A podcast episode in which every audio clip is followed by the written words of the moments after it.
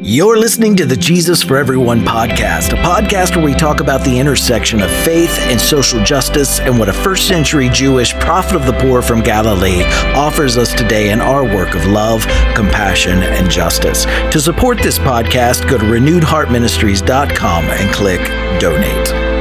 But that arc is going to bend one way or the other. Either we'll bend it to benefit a few at the expense of, of the diverse masses, or in the face of being spoken of as evil, we'll continue shaping our world into a safe, compassionate, just home for everyone. Hi, everyone. Welcome to this week's episode of the Jesus for Everyone podcast. My name is Herb Montgomery, and this is episode 407. Our title this week is When Social Justice is rejected and spoken of, uh, of as evil. And our reading is from the Gospel of Luke. This is Luke 6 17 through 26. He went down with them and stood on a level place. A large crowd of his disciples was there, and a great number of people from all over Judea, from Jerusalem and from the coastal region around Tyre and Sidon, who had come to hear him and to be healed of their diseases. Those troubled by impure spirits were cured, and the people all tried to touch him because power was coming from him and healing them all. Looking at his disciples, he said, Blessed are you who are poor, for yours is the kingdom of God. Blessed are you who hunger now, for you will be satisfied. Blessed are you who weep now, for you will laugh. Blessed are you when people hate you, when they exclude you, and insult and reject your name as evil because of the Son of Man. Rejoice in that day and leap for joy, because great is your reward in heaven for that is how their ancestors treated the prophets. But woe to you who are rich, for you've already received your comfort. Woe to you who are well fed now, for you will go hungry. Woe to you who laugh now, for you will mourn and weep. And woe to you when everyone speaks well of you, for that is how their ancestors treated the false prophets. So even the most liberal uh, Jesus scholars today accept that at least the first three sayings in our reading this week, and possibly some form of the fourth as well, were the words of the historical Jesus. These four blessings can be found in similar forms in both Matthew's Beatitudes and the Gospel of Thomas. And they lie at the heart of Luke's liberation message that we read about in Luke 4 earlier. You can go back and listen to the episode Liberation for the Oppressed where we discuss that at length. And and and they single out four sectors of Jesus's Jesus's society here. Uh, th- those the present system makes poor, number 1, those the present system leaves hungry, uh, number 2, those whom the present system causes to weep, number 3, free. And then lastly, those the present system hates, excludes, insults, rejects, or, or labels as evil because of their calls for change. And again, as we read that last blessing, I want to remind us just because you're being criticized doesn't necessarily mean you're on the right track. And being praised doesn't necessarily mean you're on the wrong path. It's important to take note of which parts of society are speaking negative or speaking well of you. And let me explain that a little further. This week's reading divides society into two sides those an unjust system disenfranchises and harms, and those the present system benefits and privileges, en- enriches, makes well fed, and, and causes to laugh or to rejoice. So we have to ask which community is speaking well of us and which community is speaking negatively. If the elite and the privileged all speak well of you, well, then there's a chance that this week's saying does apply most directly to you.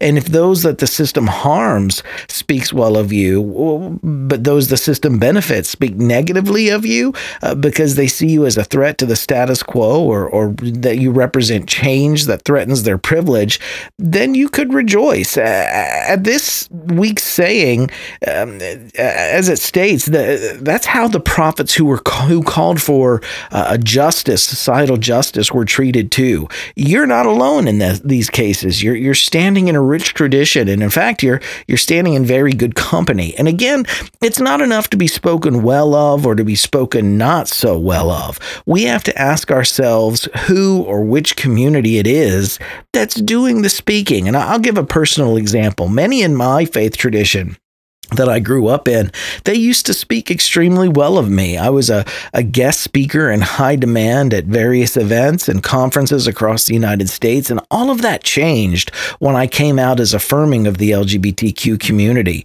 when I called for inclusion and justice for LGBTQ people of faith, and, and began drawing attention to the tradition's exclusive practices and, and mischaracterizations of LGBTQ people. When I started doing those things, I became anathema and today, I still have much in common with those in that tradition who, who are calling for racial justice or greater inclusion of or justice for uh, women, let's say.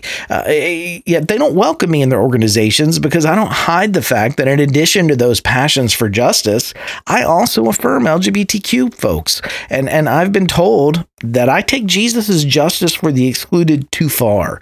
Uh, just this week, in response to uh, something I posted on, on Facebook, I got that same pushback uh, um, that I, I just that, that yeah that I, I just take it too far, further than many uh, progressives in my uh, previous faith tradition uh, or faith community are just comfortable with. But in this week's reading, Jesus predicted, remember, a great reversal. The kingdom was was belonging to those being harmed, and and there was woe being spoken to those uh, who had benefited. Jesus is stating that those the present system harms, they'll ex- they will experience that harm being reversed in the reign of God or God's just future. And and while that's good news for them, those who benefit from the present system, they would not perceive these changes as good. Uh, for these people, this blessing would have been seen as the message of damnation. It, it, would change the system that was privileging them. In our society, some people, uh, such as here, let's get as an example, people here in Appalachia, um, they're still holding on to the hope that coal uh, will somehow make a comeback in our economy, and a Green New Deal it's good news for those who recognize the environmental changes that need to take place and the benefit to workers who will be retrained in new fields of labor. But to those who, who financially benefit from the coal, and again, this is just one example the coal industry, the Green New Deal is seen as the enemy. What's a blessing to some is a, a woe to another. And then there are those who are working for safe, a safe, robust, uh, diverse, multiracial, multicultural, pluralistic democracy, all the time while their efforts are mischaracterized as somehow anti white and destroying the fabric of America. And for those benefiting from a system that's rooted in white supremacy, those that are working toward a multiracial democracy, they're the enemy. Uh, terms like socialist or socialism, they're used to scare those that are harmed in the present uh, uh system. Uh, those terms are used to prevent those very same people, once they scare them, um, they're used to prevent them from voting uh, in their own best interest or for changes that would close the wealth gap and be good for everyone. These ancient words in our story and our reading this week, I think, still have very contemporary applications. When we find people calling for change now, we'll still see that same dynamic um, happening that we see in our passage this week. What some perceive as a blessing, others will perceive as a curse or a woe. I'm reminded of something that the late Peter J. Gomes wrote. This is from his book, The Scandalous Gospel of Jesus. Jesus, page 42, he wrote, When the gospel says the last will be first and the first will be last, despite the fact that it's counterintuitive to our cultural presuppositions, it is invariably good news to those who are last and at least problematic news to those who see themselves as first. This problem of perception is at the heart of a serious hearing of what Jesus has to say, and most people are smart enough to recognize that their immediate self interest is served not so much by Jesus and his teaching as by the church and its preaching. Thus, it is no accident that also, although Jesus came preaching a, a disturbing and redistributive gospel, we do not preach what Jesus preached. Instead, we preach Jesus. And just 10 pages earlier in the same volume, pages 32 through through uh, 30 uh, th- sorry 31 through 32 gomes uh, wrote when jesus came preaching it was to proclaim the end of things as they are the breaking in of things that are to be. The status quo is not to be criticized it is to be destroyed. Most people do not go to church to be confronted with the gap between what they believe and practice and what their faith teaches and requires. One of the reasons that religious people are often cultural conservatives conservatives, and that cultural conservatives take comfort in, in religion, is that religion is seen to confirm the status quo. Again, if, if you're someone being benefited by the status quo, all of this plays in your favor. If you're being harmed, uh, uh um, it's a different story. And, and, and, and again, the changes that, that uh, in the Gospels Jesus was calling for in his own society would be a blessing to to those who are being harmed. Again, it was a, a message of woe to those who who feared uh, what those changes might mean uh, for them who are being disproportionately benefited uh, by an unjust system. So, so what would it look like if we, as Jesus followers, we leaned into the difference that Gomes speaks about here? What if we spent less energy this new year preaching Jesus and more effort speaking about the things Jesus actually taught?